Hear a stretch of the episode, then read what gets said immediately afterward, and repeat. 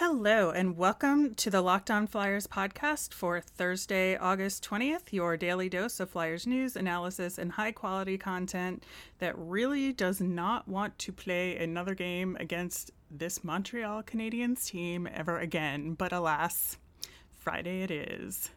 If you're feeling the same way I do about this series against Montreal, let us know how you feel. You can tweet us at Locked On Flyers. Also, send us questions for our weekly mailbag, all that fun stuff.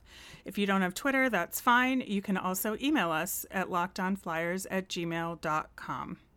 I'm your host, Rachel, and with me today, helping fill in for Danielle while she's away, is our friend and returning champion, Mary Clarke. it's good to be back, Rachel. Thank you for having me on. Yeah, thank you so much for joining me and uh, helping us get through these dark days without Danielle around. Today's episode is brought to you by RockAuto.com. Amazing selection, reliably low prices, all the parts your car will ever need at RockAuto.com. Today, we are going to recap that game five against Montreal we'll get into it, but unfortunately the Flyers lost 5 to 3. And then we will try and figure out what the Flyers have to do to bounce back and win game 6. And then because Mary's here and we haven't heard her take, we'll uh, take a swing around the NHL and get her opinion on some of the other series so far. To keep up with Locked On Flyers, subscribe via Apple Podcasts, Spotify, Stitcher, Google, wherever you get your podcasts, so you can get all of our episodes here on the Locked On Sports Network. All right, Mary. I almost don't even know where to begin with this game. Oh. There are so many things. So yeah. many things. Yeah, it was a lot. I feel like the second period was one of the most bonkers playoff periods I've seen in a while. Yeah, I mean, after having like a bunch of snooze fest games in the middle, which for the record I was perfectly fine with as long as the Flyers were winning those games, I was perfectly fine with them being snooze fests. Uh, but compared those games to the second period, it's been, yeah, it was quite something to say the least. It was definitely the most electric uh, part of this series so far as that second period, and even bleeding a little bit into the third period, I think. So one of the things that was kind of I mean there were many upsetting things about this game, but I think the main thing that upset me is that the power play actually clicked in this game and they still lost. Yeah, it almost feels like they're never going to be able to like replicate that success like we had one good game of the Flyers power play and they wasted it almost. It almost does kind of feel that way, but I, I think it is encouraging that they were not they were not only able to score on that five minute major and they were able to score again on another power play. So maybe maybe that means better things to come for game six, hopefully not into game seven. But I am kind of a little, you know, brightened to see that, that they were not only able to just score on that five minute major that happened in the second period, but they were also able to score again on a different power play. So it seems to maybe be working. So I don't I don't know if I if we're gonna just throw it all away into game six, but I think that there's something to build on for sure. Something something was working during that game, even though the rest of the game didn't work out for them. There's something to build on, I think, in practice over the next day before we get into Game Six. Yeah, I think, you know, officially the Flyers were three for seven on the mm-hmm. power play, which, you know, for the Flyers, that's amazing. Yeah. But I think one of the things that worked for them on the power play is that they really had a stronger net front presence than mm-hmm. they've had. Yeah, and that's interesting because JVR was out of the game. So usually, like somebody like him is providing that net front presence, but they were able to get that without him in the game this time. So I, I do wonder. I don't know if we're going to talk about this later, but I do wonder if there will be lineup changes at all. I mean, I would I would like to think, since things didn't work out this time, there may be some lineup changes, but I do wonder if somebody like JVR subs back in to maybe provide a boost, or if they think that they're, the unit they have right now with the system they have working is going to work in the future.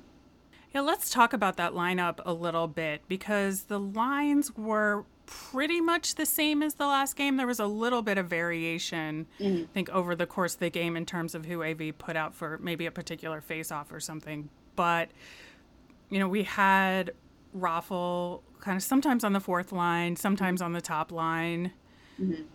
with Coots and Voracek. I think the the main line that concerns me is this Giroux Grant Laughton yeah thing that's going on. Like I just think that between Giroux not getting enough ice time, in my opinion, mm-hmm.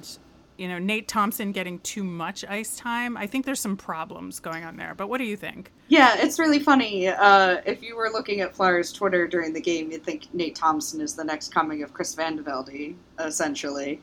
As that's what it seemed to be. It suddenly, I mean, I don't think a lot of fans were high on him to begin with, but it definitely seems like we were seeing too much of him. And yeah, I don't think that Giroux line works with him on the third line. You're right; he's not getting enough ice time, and even though he hasn't really like been showing up like in the goals department, I'm pretty sure he assisted on a couple of the goals in Game Five. So he's definitely been on the score sheet, and he's having positive impacts on the ice. It's just I can kind of understand why that they went that route is to try and kickstart the like bottom six, but you know, I mean, you're rolling now into like uh, game six, and if you lose game six, it's now elimination time, possible elimination game for the Flyers. So I think the best course of action would be probably to put Giroux back on the top line and maybe most likely take Thompson out of the lineup. I don't I don't think that that experiment is working. I mean, the game-winning goal that they gave up to Montreal, they put that line out there, and that was definitely a direct result. That goal was definitely a direct result of them being out there. So I I I'm not willing to believe that Vigneault is not smart enough to like look at it that way and maybe makes up lineup lineup decisions and that'll reflect that. But who's to say? I I think I have a bit more confidence in him than I did in like Hakstol trying to make those moves. So yeah. I, think you're right about putting Giroux back with the top line because if you look at his two assists from last night's game, they were on the power play, mm-hmm. yes, However, they were with Voracek, yeah, and Couturier and Provorov. Like those are those are the players that he's used to playing with mm-hmm. most often and has the most success with. And so mm-hmm. I feel like that sh- would boost his game at this point. Yeah, and Voracek's hot too. I mean, he had he had a two goal mm-hmm. game in Game Five, so I I don't see any reason why they wouldn't put Giroux back on the top end, if not to take advantage of Voracek finally like lighting up the scoreboard. So I, of course, Game Five was a it was a bad loss. You definitely want to take out Montreal if you can, but I'm not discouraged because I think that the coaches are smart enough to be able to make these decisions. Because I haven't seen any reason why they wouldn't. They made structural changes after the game two loss and directly resulted in uh, game three victory. So I, I don't know. I it's a lot of doom and gloom on Flyers Twitter, but I guess I'm just not feeling it right now because like mistakes were made in this game. But I I'd like to think that the coaching staff is smart enough to make these moves and. Maybe we'll see by the time this comes out. So we'll we'll have to check back and yeah. see. But I, I yeah, I think that's what I'm feeling right now after that game. Yeah, I think that AV and the coaching staff have been pretty good with between game adjustments. I think mm-hmm. the frustration is in game adjustments. Oh, yeah, for sure. I mean, it is definitely disappointing to see them roll out that that line with Thompson on it that directly leads to the game-winning goal for Montreal and stuff like that. So it's was I mean, he's not it, AV and the coaching staff is not infallible to criticism, I don't think. So we'll see. I would like to I my hopes are the Flyers closed out in Game Six, and it, and this Game Five was just one of those funky everything explodes. Montreal was just super super hungry for a win, and the Flyers made some crucial mistakes that let them get back into it. Um, but I don't think we need to like press the immediate panic button of like these coaches are awful and stuff like that that I sometimes see floating around on Twitter, as Philly Twitter often likes to do after. Yeah. So, Mary, the line combinations for the flyers are sometimes confusing to us, but what isn't confusing is rockauto.com. They're an amazing website that's easy to navigate, that gets you all the auto parts you need for reliably low prices. And they have those same low prices for professional mechanics and do it yourselfers like me. It's for everybody and it doesn't require an account membership or a login or anything like that.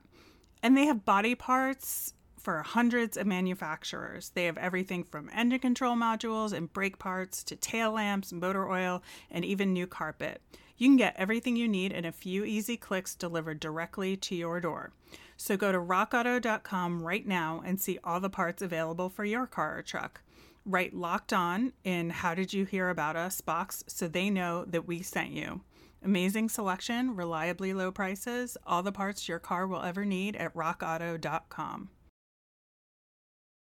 All right, so getting back into some of the details of Game 5 versus Montreal.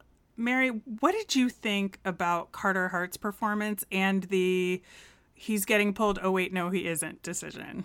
Uh, yeah, I mean, it's a tough goal for Carter Hart to give up. The the one that I can't. It, it's really funny. We just watched the game, and now I can't remember which goal was which. But the one he, the soft goal he gave up right after the Flyers, I think took the lead on the five minute power play.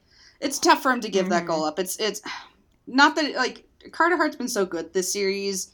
He's finally he basically finally let up a soft goal. I mean, Carey Price has had more than a few of those I think in this series so far. So it's it sucks that it came at such an inopportune time for the Flyers, but I think he rebounded well though. I mean, the goal that was originally going to get him pulled was called offside, so he ended up coming back in and staying in and sure it was a confusing moment but i think it was the right decision in the end i mean on the broadcast you saw Vigneault talking to hart briefly obviously we couldn't see or hear what, what was being said but it seemed that he was giving hart the vote of confidence to stay in and i think he did fine the rest of the way i mean they lost in the end but i don't know if you can put that the game winning goal on Carter Hart's hands. Like I I think it was more of the defense's fault than his. Absolutely. I mean the the defense left that net wide open mm-hmm. and then Thompson was out of position. He should have been the backstop to cover for the defense not being there and he wasn't. So that's kind of what went down there, I think. Yeah, I I can't really fault him for that. I mean, he did let in a soft goal for sure. Like, but I think it was the right decision to keep him in and I think it paid off well had the team in front of him not imploded and that game winning goal happened. So um, I think it was a good decision overall. I can see why Vigneault originally wanted to pull Hart when he let in that goal, but eventually was called offside. But I think it was a good idea just to keep him in. I mean, it seemed to have boosted his confidence. Like he was making plays even at the end of the second and into the third period. And I don't see why they wouldn't go to Brian Elliott to start game six. I mean, you could potentially make the case because Hart just played in a back to back, but Hart's also pretty young and he's obviously frustrated Montreal more than a handful of times in this series. So I don't. I, it's a no brainer to go back to him. I don't even think if that. I don't even know if that's like a question they're considering. But it is interesting that they went with Hart for Game Five. But I completely understand it because he blanked them handful of times in previous games, and I I think Hart did as best as he could in what the game, like how it went down. But I definitely don't pin that last goal on him for sure. Yeah, I don't think so either, and I, I think you do put him in for the game on Friday as mm-hmm. well because he's shown that he can recover from a bad game yeah. in these playoffs already. So uh, I'm not really worried about that aspect of it. Mm-hmm. it. It, was just like an interesting moment when you yeah. thought he was going to get pulled and then he didn't. So there were 14 penalties called in this game, including a game misconduct to Kotkaniemi on Montreal. There was a standard penalty called when Kevin Hayes got taken down on a breakaway that maybe could have, you could argue that it should have been a penalty shot. Uh, but I, just overall, I think the officiating in the playoffs has been a little suspect. Mm-hmm. Yeah. Do you think this game fit that pattern, or or do you think that the Flyers games so far have generally been called okay? I I think this game more than any other that I've watched so far in the Flyers series um, definitely was a little more on the suspect side, but not just for the Flyers. I think for both teams because There was at one point in like on a face off in one of the zones, the one of the Montreal players blatantly slashed I think Konecny stick or whatever, and that wasn't called. And then later in the game, Brendan Gallagher got a, a stick to the face and his mouth was all bloody, and they didn't call that on whichever Mhm. flyer was the offender. Yeah, Um, so that was weird to me. yeah, so I think it. I think there was just bad calls on both sides or missed calls on both sides. I mean, I saw like a lot of Montreal people on Twitter wondering if that Kotkaniemi hit was worth the five minute end game misconduct. And then there's also the thing with Sean Couturier at the end of the game after the Montreal empty net goal, he decks uh, one of the players after the goal has been scored. So that I almost wonder if the the game got out of control of the ref's hands, and then the roughness we saw that translated near the end with a bunch of all those scraps and stuff possibly could have been avoided if maybe there were, you know, they were like better at keeping control of the game and maybe calling some of those plays that should have been called. But it seems as if frustration had boiled over for both sides from Philadelphia, but then also Yeah. like, I mean, even Montreal at the beginning of the game just had been out were out of a rocket, like shot out of a rocket. Basically, they scored the opening goal pretty quickly. So, I mean, they were re- obviously raring to go for this game, and it seemed that the Flyers weren't able to match it. But by the end, it seemed they were. But we'll have to see if this intensity rolls over into the next game. I mean, for the past two games before this, they were just pretty like low key affairs. So we'll have to see if it if this bubbles over into the next game. Yeah, I definitely think it's going to follow into the next game, given how the game ended with just the melee. Yeah. and and so I think that the Flyers really have to like get it together and have a plan and be physical and have the speed from jump. hmm Yeah, because Montreal clearly had that in Game Five, and not that the I don't know if the Flyers weren't ready for it, but they just definitely did not seem to have that same intensity at the jump, and that's what got Montreal out on that 1-0 lead quite quickly. So I definitely would like to see the Flyers start out with that same intensity. Maybe not like you know Sean Couturier decking one of the Montreal players just randomly out on the middle of the open ice, but I'd like to see some intensity, and I I'd like to think yeah, like you said, at the way that a game ended, I'd like to think that it'll roll over and the Flyers will carry some of that into the next game. So is there anything else you think the Flyers need to do in order to close it out in game 6? Um, play defense a little bit better. That that uh, game winner, that game winner for Montreal is probably going to haunt me for a little bit. I was so excited. It was great goal that the Flyers had just scored on the power play, and I was like, "Oh, this is perfect." Joel Farabee. Yeah, it was a great it was a great goal, and then we turned around like less than thirty seconds later, the Flyers defense collapses. I'd like to think they'll tighten it up a bit because I mean they were able to hold Montreal off in the middle of this series quite well. So yeah, I think that's for sure. Change around the lines too, like we talked about earlier. I I don't think that they can roll with the same lines the way they did and be effective. But yeah, I think that's that's what I would say for the Flyers for Game Six for sure. Yeah, I, I think that is a solid plan.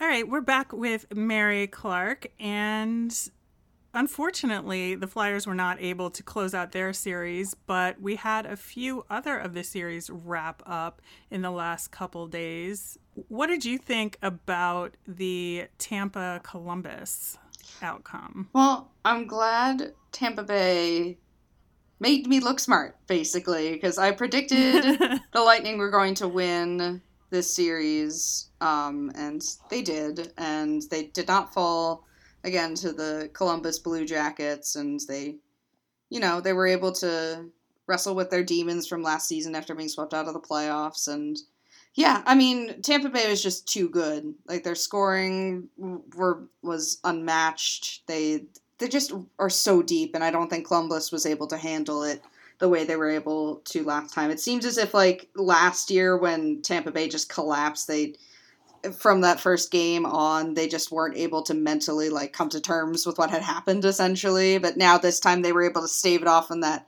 five overtime game and come out the victors and then were able to come out and win the whole series. But like I did not think that Columbus could do it again in a second year in a row. I just I didn't think there was any possible way. I thought Tampa was just too deep of a team, too skilled of a team to go down like that again.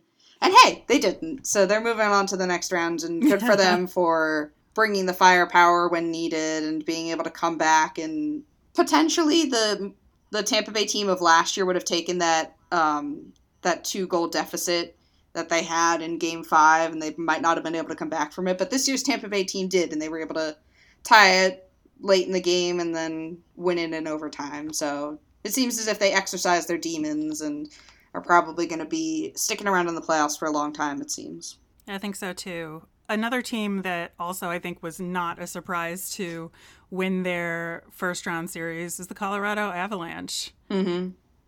Yeah, that uh, they just massacred the Yotes the last two games. I felt yeah. so bad. Yeah, I do too. I mean, the the talent disparity there is quite large. I mean, Colorado is just so good of a team, and even though the Coyotes have a defensive style and their goaltenders are really good, they're just yeah, they got shellacked basically in the last couple games of the series, and it yeah, it was tough to watch because I generally like the Coyotes, but it's there's not much you can do. I mean, it was just a mismatch from the beginning. It it it was going to take a miracle of a performance from their offense basically to match with the Avalanche, and they just weren't able to do it. But that one really isn't a surprise considering just the talent disparity between the two teams.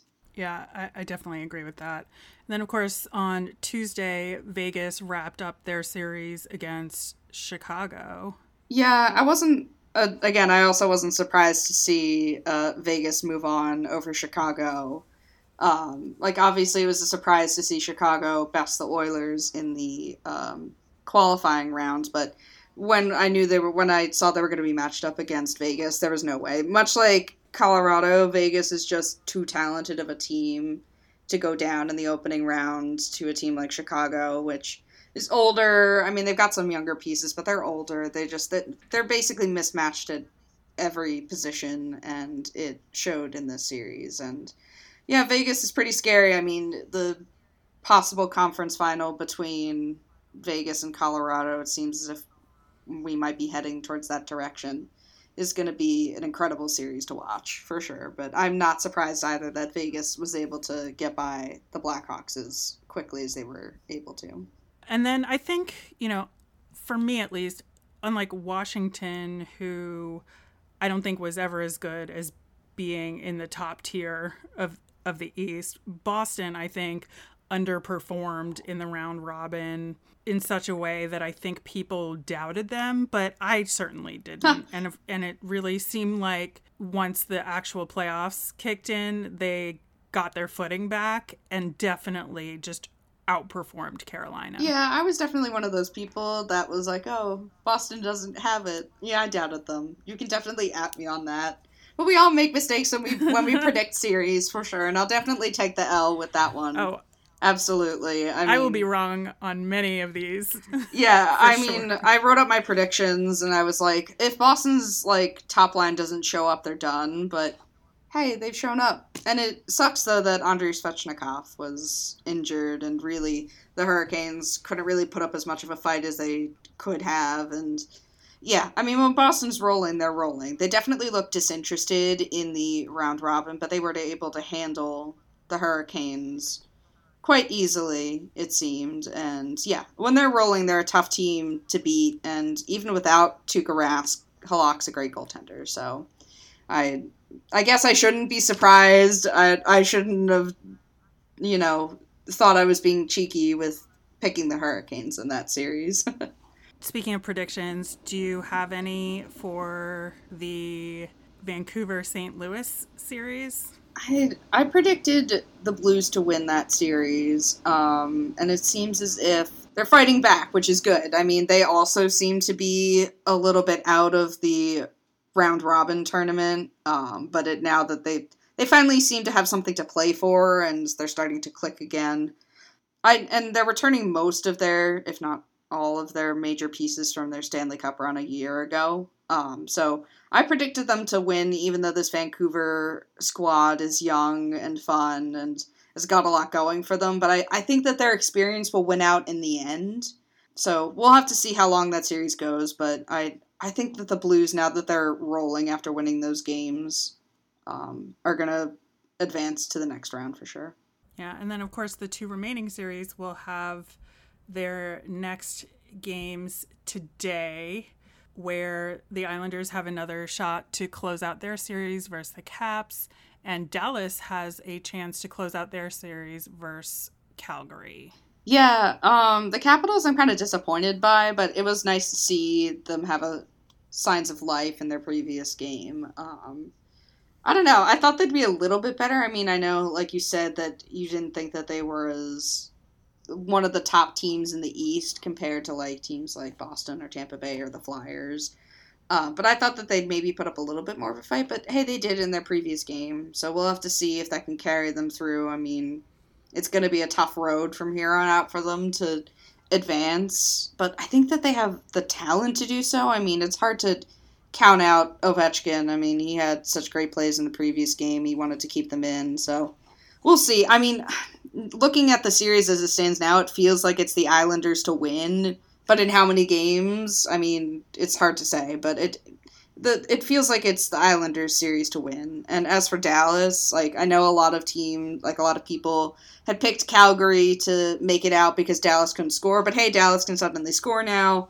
So I think if they can keep up Hello, that Pavelski. yeah, like if they can keep up that momentum, I don't think that Calgary will, will be able to advance. But we shall see. That was one of the series I had trouble predicting because I was like, uh, I don't, I, I didn't really feel strongly about either of those two teams compared to others in the West.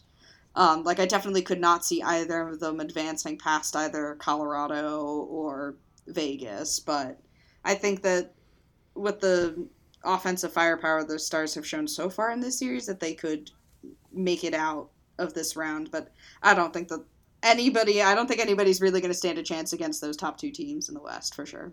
Yeah, it should be interesting to see how those couple of series play out. All right, so as per usual, we are going to wrap up with our Flyers fun thing. And I know it's hard to think about a Flyers fun thing after a loss, but to get us in a better mood to get ready for Friday's game, we have a fan hype video from Chris Brennan, and this one is a real good one. It's short but sweet, and I think it'll put us all in a good mood. So we'll link to that in the show notes. That will wrap it up for today's show. Thank you so much again, Mary, for joining us. Uh, do you want to let everybody know where they can find you? Uh, you can find me at Mary C. Clarke, Clark with an E, on Twitter. Uh, that's where I'm at right now. Uh, I have a newsletter that you can subscribe to. It's my top pinned tweet, so if you want to follow me there, you are more than welcome to. Other than that, I'm around watching hockey. It's good to have hockey back, even in mid to late August. It is weird, but actually kind of cool. Yeah. And we will be back tomorrow with another special guest co host. Uh, it'll be Deb Stanish from the Beginner's Puck podcast, one of my favorite people. And we will be discussing, obviously, Friday's game, and it will be our pleasure to present the gritty thing of the week. As a reminder, we want to hear from you. Send us in any of your questions, comments, angst about the Flyers via Twitter at Locked On Flyers, or you can email us at lockedonflyers at gmail.com. I'm Rachel. I'm on Twitter at rmiriam. That's R M I R I A M.